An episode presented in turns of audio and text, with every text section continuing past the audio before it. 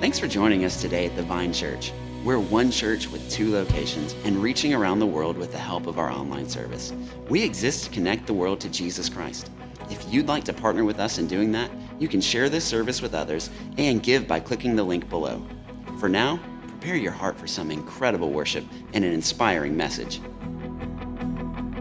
I have this confidence because faithfulness of God. Still inside the storm, the promise of the shore. I trust the power of your word. Enough to seek your kingdom first beyond the barren place, beyond the ocean waves. When I walk through the waters, I won't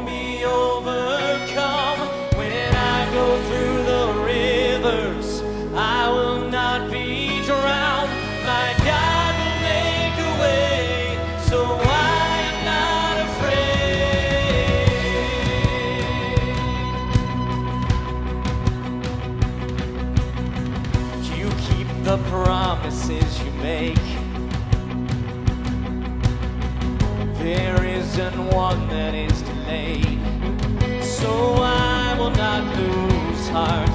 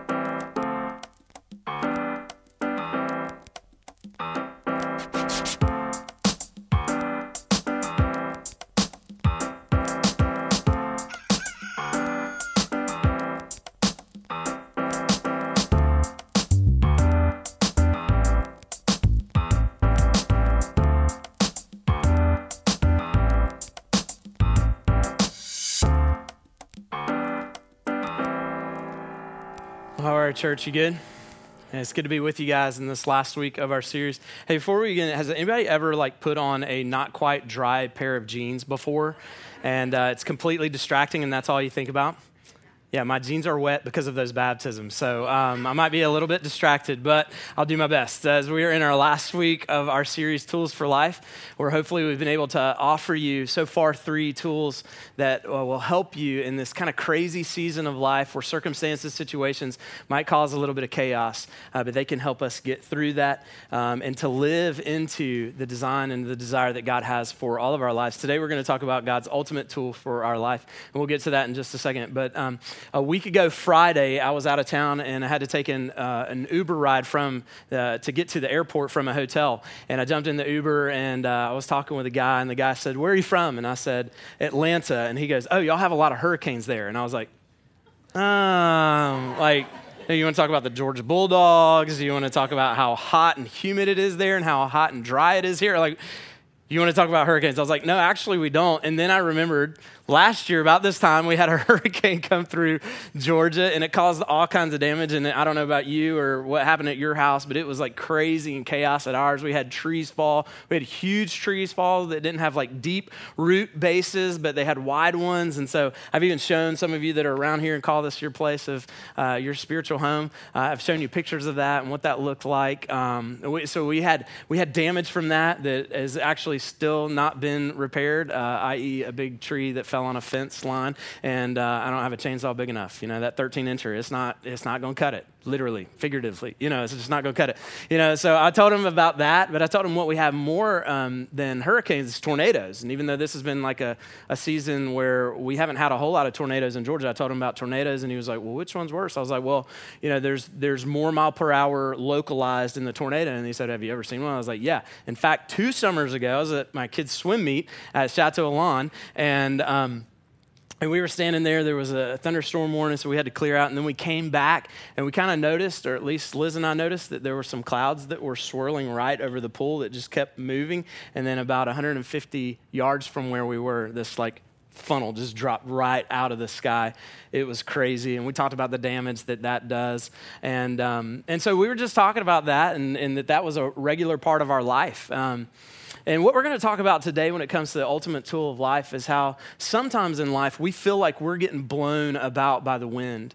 And um, if you drive a little rinky dink 4Runner that's very narrow and you drive down 85 and it's a windy day, you feel the effects of the wind. If you've ever been in the midst of a tornado, you've felt the effects of the wind. If you've been in the path of hurricane, tropical storm, Irma, by the time uh, she got up here, you felt the effects of the wind. You know that you can feel unsteady. You know that you can can feel tossed about. You know that, um, that there's this force that's coming at you that you can't even really see where it's coming from or where it's going, but you can see the effects of it. And sometimes the effects of it are very damaging to where the wreckage is, is lasting well beyond the, the force of the wind that's felt. And so, days, weeks, months, maybe years later, there's impact that the wind brings in our life. And sometimes life is like that, where we just because of circumstances and situations, feel tossed about like the wind. We don't know where it's coming from, we don't know where it's going.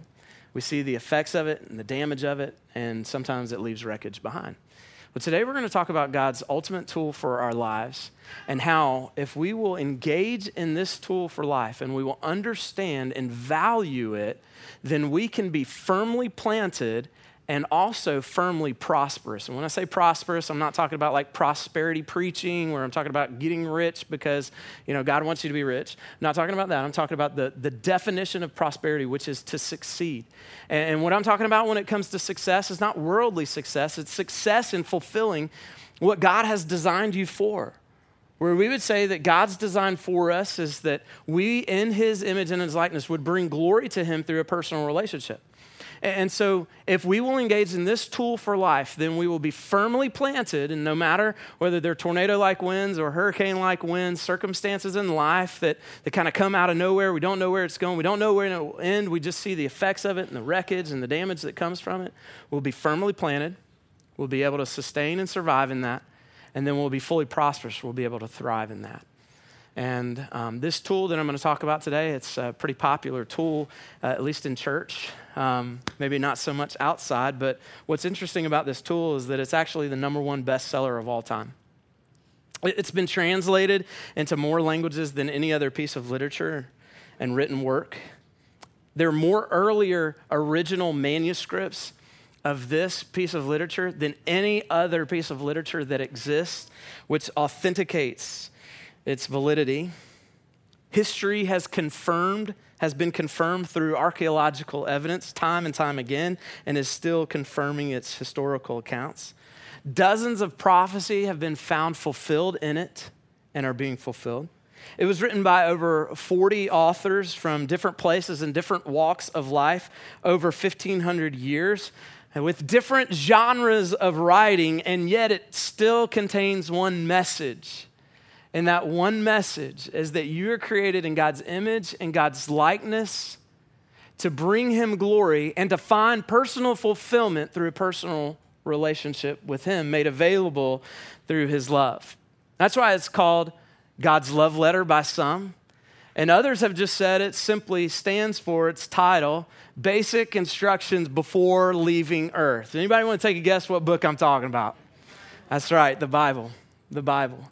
It's, it's widely talked about in church, but not so widely applied outside of church. And yet, it is the ultimate tool for life. Uh, some people might call the Bible God's Word. This is God's expression to us. It's been recorded and written down for us. And it actually contains the living word, who we know to be Jesus. And so the pages are God's revelation and expression towards us. And inside the pages, we have an account of a living human being who we believe was fully God, who walked the face of this earth 2,000 years ago, who was God in the flesh, the full expression of who God is and how God wants to interact with us.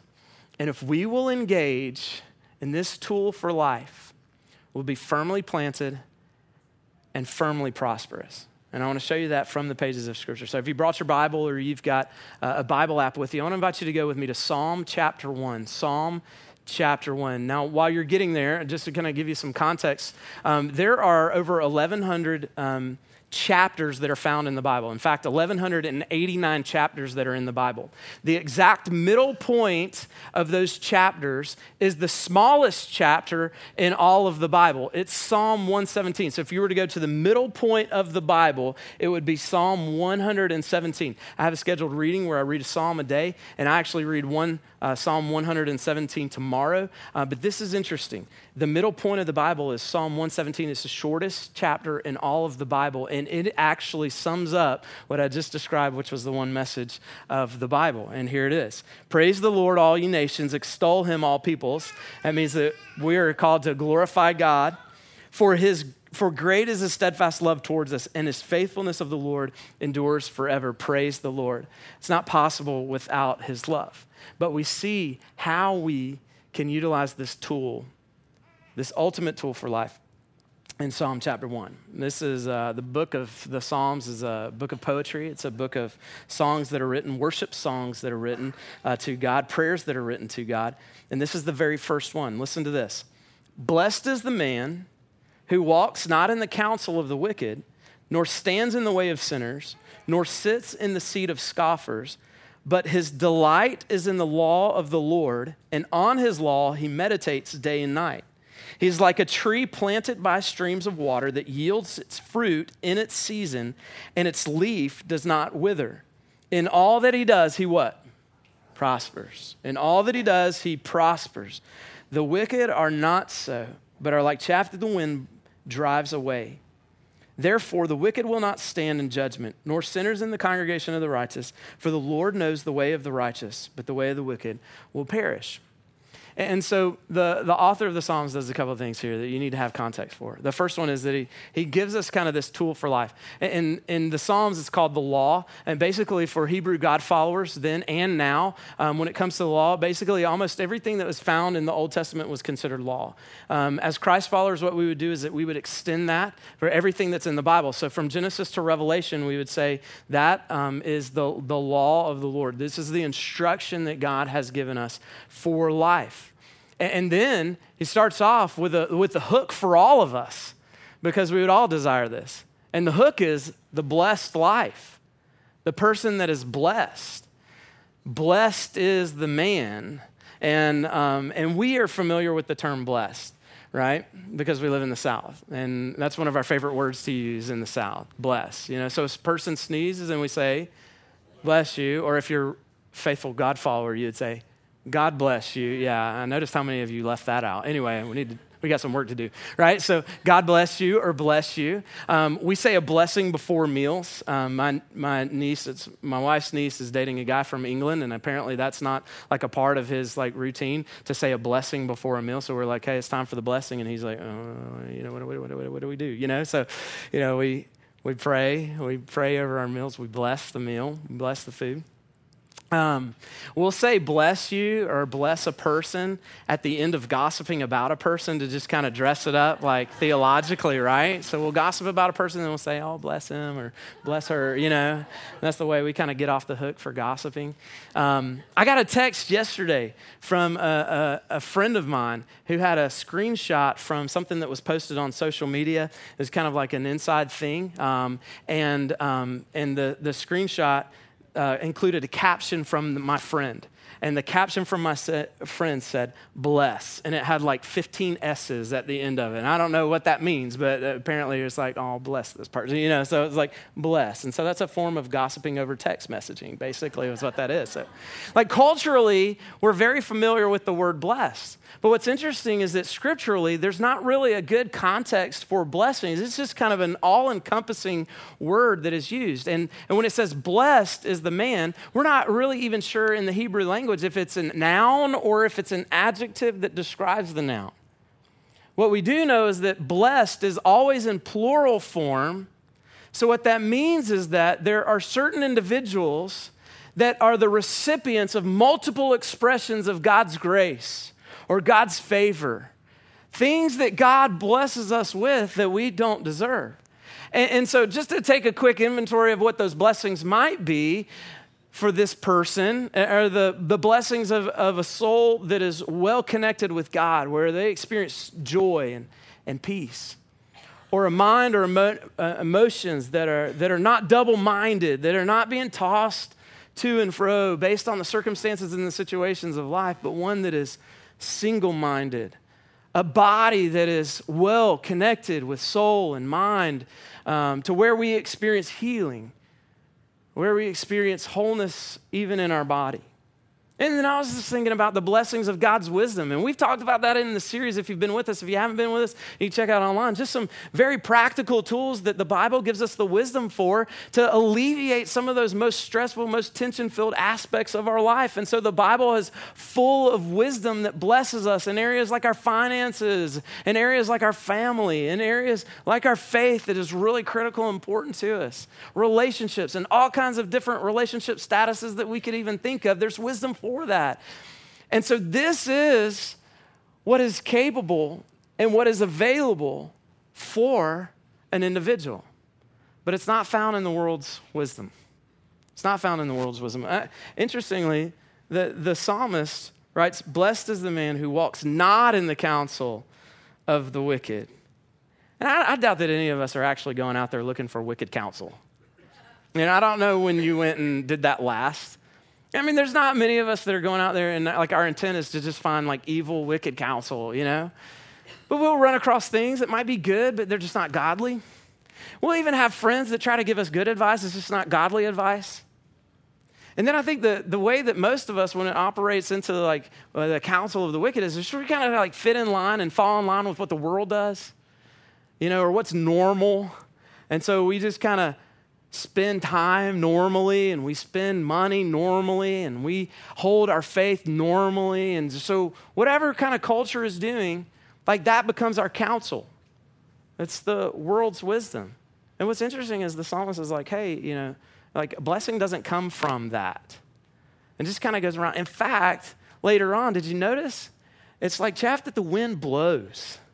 It's like tumbleweed in those old Western movies. You ever seen those old Western movies where there's that one little alley, that dirt path that's right in between all the saloons and the barber shop, and see that tumbleweed, and, and you hear the whistle. You know, and like, Come on, y'all. That was good. You know, so like, you know, and, the, and it's just blowing wherever the wind takes it. Yeah, that's the that's the opposite of the blessed life is the person that's just like tumbleweed, you know, blowing through this western town, wherever the wind takes it. Because the wind's powerful, circumstances of life, situations of life can just kind of toss us to and fro. They can come and they can bend us. Sometimes they break us. You know, it'll leave wreckage and damage behind. That's not how we get the blessed life. That's not how we're firmly planted and firmly prosperous. We don't get the blessed life from the world's wisdom, we get the blessed life from the word's wisdom. We get the blessed life from the pages of Scripture. And, and this is the source of where we received blessing because it allows us to understand who God is, who we are, who God says we are, and how to live in the dynamic of that relationship being prosperous in the purpose of our life, which is to bring Him glory and to find personal fulfillment in Him. And the psalmist actually gives us tool, two, two tools for the ultimate tool of life. He says to delight and to meditate. To delight and to meditate. So let's just talk about that for just a second.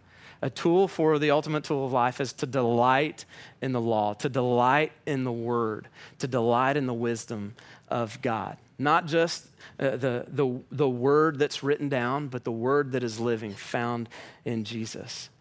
How do we delight in the word? Well, uh, delight's an interesting word because it's an attitude, but it's actually an attitude that's shaped by action. There are a lot of attitudes that you can generate on your own, but then there are other attitudes that have to be generated from action.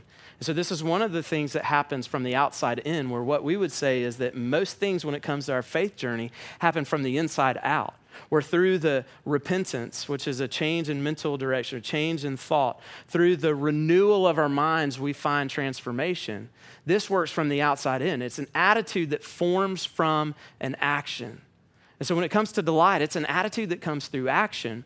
And, and, for most of us, I would say, hey, most of us want a blessed life. Well, I mean, would you sign on for that? Yeah, but blessed life, sign you. Would you sign on to be firmly planted regardless of the circumstances and situation and the wind, the winds that blow in your life? Yeah, you're going to sign on for that. Would you sign on to be prosperous in all that you do? Yeah, you're going to sign on for that. Everybody's going to sign on for that. So most of us have a desire for this. But what we find is that it's not a desire for the Word of God, it's delight in the Word of God. And most of us need to figure out a way to get from desire to delight. And the bridge from desire to delight in anything in life is found through discipline. Discipline is the bridge from desire to delight. In order for us to delight in the word, we must be disciplined in the word. In order for us to delight in the word, we must be disciplined in the word. And discipline just comes down to this it's consistent time it's a consistent place and a consistent plan. A consistent time, a consistent place, and a consistent plan. And you could take that formula of discipline as the, desire, the bridge from desire to delight, and you could put it into every avenue of your life. If you want to get in shape, what do you got to do? You got to work out. So you have a desire to get in shape. How do you get there? Through discipline. Consistent time, consistent place, consistent plan. What happens when you do that long enough? You get to a place where you like actually look forward to working out or you hate it when you miss it. Same thing is true in our eating. What do we do? Specific, specific, specific. And over time, what happens is you actually look forward to eating in a healthy way. It, you, you hate it when you miss it. You feel disgusted when you, when you blow it. And the same is true in our faith journey. Our ultimate tool for life is the Word. And in order to delight in it, we need to bridge the desire that all of us, if we pass around the mic, would say we want the desire, in order to get there, we need discipline. Consistent time, consistent place, consistent plan.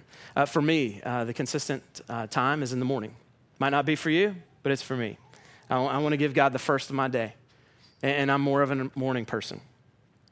It's in the morning.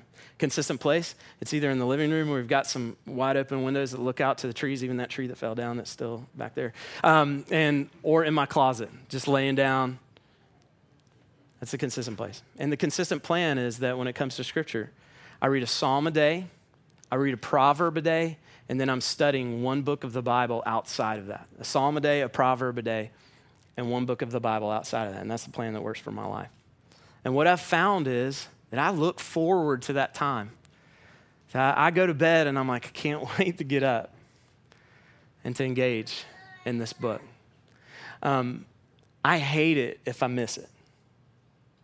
Uh, something is missing if I miss it. That's delight um, it can bring about transformation in our lives. I want to tell you a story of a guy named Craig Groeschel. Craig Groeschel is the pastor of a, a really large church, and not that bigger's better, um, and so bigger's not always better, better's better. But this guy, he's an influencer in the nation. He's an influencer among pastors. He's written a number of books, and he talks about his life before he came to faith in Jesus. When he was a middle schooler, he said he was interested in what middle school boys are interested in, and that's sports and girls. And then in high school, he dedicated himself himself to playing sports and playing girls. And then in college, he became the president of his fraternity. And so you can imagine what a typical, n- normal, you know, fraternity does. And he was the president of that. So he's the president of partying. And, um, and everything was cool in his life. He was, he was content being the president of partying until um, one of the sister sororities that's affiliated with him had a woman who died in a car accident, college student died in a car accident. And it shook him. And he said, We need to do something different. We need to do something about this. Um, and so, what he decided he was going to do is going to start a Bible study for his fraternity. And so, he said that they would uh, begin re- meeting together as a fraternity. Uh, they would open the pages of Scripture, just kind of flip it open without a specific plan, and, and just kind of talk about what that was there for like, you know, 10 or 15 minutes. And then he said they would pray. Now, he, he, he admits two things. Number one, he said it was mostly a PR stunt to start the Bible study, just to try to save the reputation of his fraternity. But then the other thing that he confesses is that most of his prayers were that God would protect them while they partied the next weekend. All right, so he confesses those two things. But he also says that as he started engaging in that and began to actually prepare for that conversation, that God began to do something in him, to stir something in him. So then he noticed that there were some letters that were in the Bible that were written in red, which we know to be Jesus' words, right? And so he started paying a special and close attention to those words and, found himself coming and engaging in those red letters and in the pages of Scripture every day to a point where it was sometime later, but in a certain season of his life, he surrendered his life to Jesus Christ. He became a Christ follower, trusting in him as Lord and Savior of his life. And then, two decades removed, he's pastoring one of the largest churches in the world and our nation, obviously and he's influencing thousands of pastors and millions of Christ followers through his book. And if you use the YouVersion on your phone, it's his church that created that app. This is what it means to be firmly planted and to be firmly prosperous. We must delight in the word. But we also need to meditate on the word. Uh, meditation uh, kind of gets this interesting kind of stereotype along with it. You think about sitting crisscross applesauce, which is the way you have to say it nowadays. Crisscross applesauce, you put your hands in a specific kind of posture, and then you do what? Mm, yeah.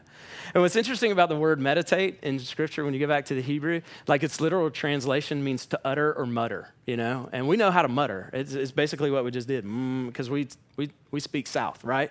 You know, we know how to mutter. Um, so it's really interesting that, that we kind of think about meditation through that lens. And when you go back to the Hebrew language, that's exactly what it means. And so, what it means to meditate on the word day and night is that we allow God to speak to us through intentional questions and listening. And then we utter either a specific revelation or word that God gave us day and night. And when we meditate day and night, then we'll be firmly planted firmly prosperous in all that we do. Um, we have a gift that we're going to give one, fam- um, one per family on the way out, and all of our students. So if you're a student, make sure you get one. Um, one per family. It's a journal. It's a journal. It looks like this. It's got the Vine Church on the front. It's got our, our mission statement, making disciples, making disciples. Um, we want to invite you to take that home, find, find the person that really has the desire and is willing to go to that discipline step so that they can get to the light.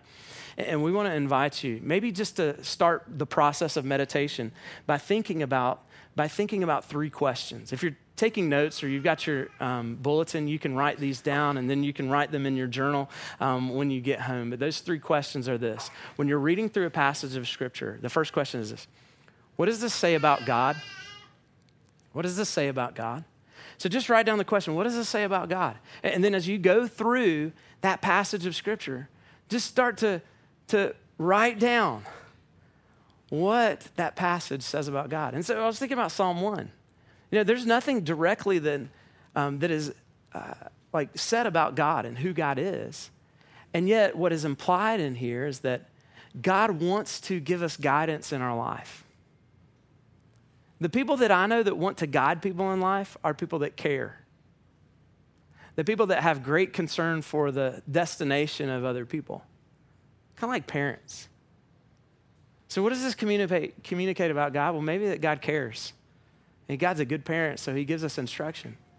What does this communicate about God? What does this say about who God is? Well, well, if God expresses himself in word, that God desires to express himself to us. God desires to reveal himself to us. And if we know that God ultimately did that through um, coming to earth and this man named Jesus, then we have a God who desires to reveal himself to us so that we can have a relationship with him. So, so you just spend some time. What does this passage say about God? Second question to ask is what does this passage say about me? What does this passage say about me? This is a great way to meditate. What, what, is, what does this passage say about me? And so I'm reading through there and I'm like, Okay, blessed is me. Am I blessed? All right, well, I don't know. Um, who walks in the counsel of the wicked, stands in the way of sinners, sits in the seat of scoffers, or delight is in the law of the Lord, and on the law he meditates. Well, like, what does this say about me? Like, I either do this or I do this. Which, where am I? Like, am I seeking the, the world's wisdom or am I seeking the word's wisdom? Like, what kind of man am I? He's like a tree planted by streams of water that yields fruit in the season and its leaf does not wither, and all that he does, he prospers. But the wicked are not so. They're like chaff that the wind drives away. Am I more like a tree planted by streams of living water that produce fruit? Or am I more like the tumbleweed? You know, try to do that again for you guys. Thank you. Who did the second part of that? Which one am I like? And so I'm going to meditate. I'm going to pray and ask God, God, which one am I more like? And I'm going to write that down. And then the last question this is a really important question. This is where the uttering and the muttering comes from. What do I need to do? What do I need to do?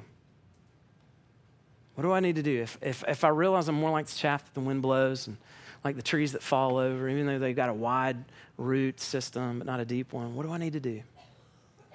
What do I need to do? Because I desire to be firmly planted, I desire to be firmly prosperous. What do I need to do? Delight and meditate. Delight and meditate. And that last answer for that last question is where you hang out the rest of the day until that next morning or that next night, that specific time, that specific place, that specific plan. God reveals to you something new and fresh for that day. And if you'll just start there with those three questions, that's going to give you a good foundation for being a person who's firmly planted and firmly prosperous. And, and you'll prosper, you'll produce fruit in due season. It'll be specific to you, your situations, your environment, your spiritual maturity at that time, but you're going to produce fruit. It'll be specific to you and it'll be specific in seasons. Listen, there are, there are seasons of rootedness and there are seasons of fruitedness. And you, you, you never find a, a tree working in, in those two seasons at the same time. There's rootedness and there's fruitedness. And, and so you might be in a season where you don't, you're, you're delighting, you're meditating, you're not producing fruit. Well, you're just digging deep. You're firmly planted. You're digging deep. But then there are those seasons where your life produces fruit. I don't know what that's going to look like for you. I just know that it's going to happen for you in a way to where whatever circumstances and situations try to blow you around, you'll be able to stand firm. And then you'll be able to produce fruit, and that fruit and whatever prosperity looks like in that area of your life, it's going to bring glory to God. It's going to bring glory to God. I was buried beneath my shame. Who could carry that kind of weight? It was my tomb till I met you. I was breathing but not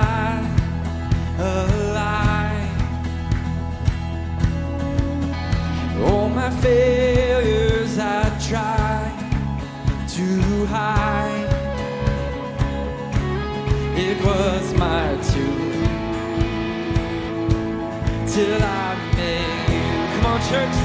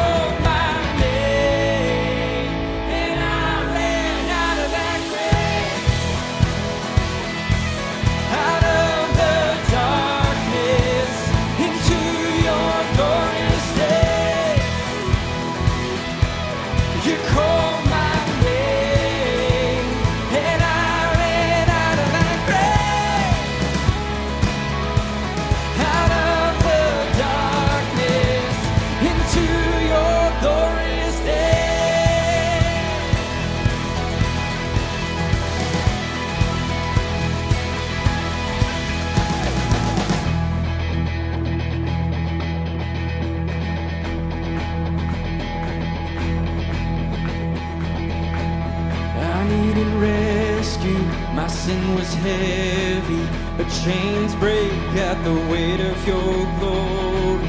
I needed shelter, I was an orphan. Now you call me a citizen of heaven.